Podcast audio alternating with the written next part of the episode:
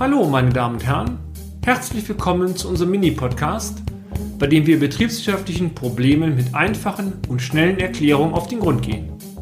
Ich darf mich kurz vorstellen. Mein Name ist Peter Scharf und ich nehme Sie nun mit auf eine kleine Reise durch die Welt der BWL. Haben Sie schon einmal von strategischen Krisen gehört oder gelesen? Strategische Krisen sind in aller Regel das Resultat von Fehlentscheidungen oder Nichtentscheidungen des Managements, aus denen negative Effekte auf der langen Zeitachse für das Unternehmen resultieren können. Hierzu zählen beispielsweise eine nicht bzw. zu spät eingeleiteter Generationswechsel, verschlafene Markttrends, eine unzureichende Sortimentspolitik oder aber auch eine strategisch suboptimale ausgeprägte Vertriebsorientierung. Strategische Fehlentscheidungen führen oftmals zu einer unzureichenden Ertragslage, die wiederum in Liquiditätsthemen mündet. Das Problem bei der ganzen Sache? Strategische Themen tun zunächst nichts weh. Die Schmerzen treten erst dann auf, wenn die Liquidität knapp wird. Selbst wenn der Wille da ist, strategische Fragestellungen aktiv zu beantworten, ist dieser in aller Regel schwach ausgeprägt. Ich möchte gerne einmal die skizzierte Themenstellung anhand eines Beispiels aus unserer Beratungstätigkeit erläutern. Ein Maschinenbauunternehmen war jahrelang sehr erfolgreich. Die Leistungen wurden primär für die CD-Industrie, in einem kleinen Teil auch in anderen Segmenten erbracht. Hinzu kam eine deutliche Abhängigkeit von wenigen Großkunden. Kennen Sie CDs heute überhaupt noch? Es waren die silbernen Scheiben, die in ein Abspielgerät eingelegt wurden. Mit einem Laserstrahl konnte man über digitale Prozessoren Musik erzeugen. Sie lächeln, stimmt's? Das Medium CD ist heute fast vom Markt verschwunden. Die Konsequenzen für das Unternehmen waren heftig. Die Sparte brach innerhalb eines Jahres massiv ein und wurde später aufgelöst. Die Auswirkungen auf die Ertrags- sowie die Liquiditätslage waren entsprechend.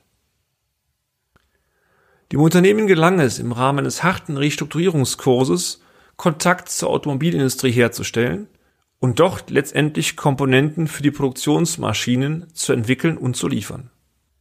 Hierbei verlagerte man den Schwerpunkt zusehends auf Dienstleistungen wie beispielsweise die Aufarbeitung von Pressformen für Blech und Kunststoffartikel. Strategische Anstrengungen zur Belebung des klassischen Maschinenbauens wurden nur rudimentär unternommen.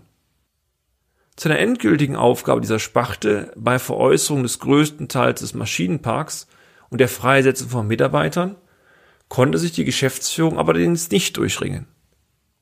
Die in der Sparte Maschinenbau erzielten Verluste wurden folglich durch andere Bereiche quersubventioniert. Erschwerend kam hinzu, dass die Geschäftsführung de facto von einem Fremdgeschäftsführer ausgeführt wurde, der in absehbarer Zeit altersbedingt ausscheiden wird. Seitens der Leitungsebenen wurden strategisch wenig Initiativen entwickelt, die Abhängigkeit von der Automobilindustrie zu reduzieren sowie das Unternehmen optimal auf den Generationswechsel vorzubereiten.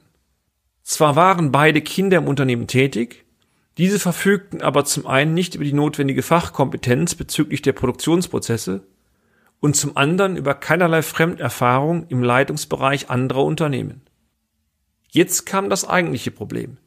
Die Automobilindustrie konnte noch vor einigen Jahren mit immer steigenden Absatzzahlen glänzen. Aufgrund der erhöhten Kundennachfrage sahen auch die Ertragsdaten des Unternehmens sehr gut aus. Auch die Liquiditätslage stellte sich entspannt dar. Das Fatale? Aus Sicht der Geschäftsleitung bestand folglich kein Handlungsbedarf. Denn es läuft doch. Möchten Sie erfahren, wie es weiterging? Gerne. Dies werden wir in einem unserer nächsten Beiträge veröffentlichen. Und damit sind wir auch schon wieder am Ende des heutigen Podcasts. Haben wir Interesse geweckt? Fein. Dann besuchen Sie uns doch einmal auf unserer Homepage unter www.scharf-office.de und schalten Sie auch beim nächsten Mal wieder ein für eine kleine Reise in die Welt der BWL. Ihr Peter Scharf.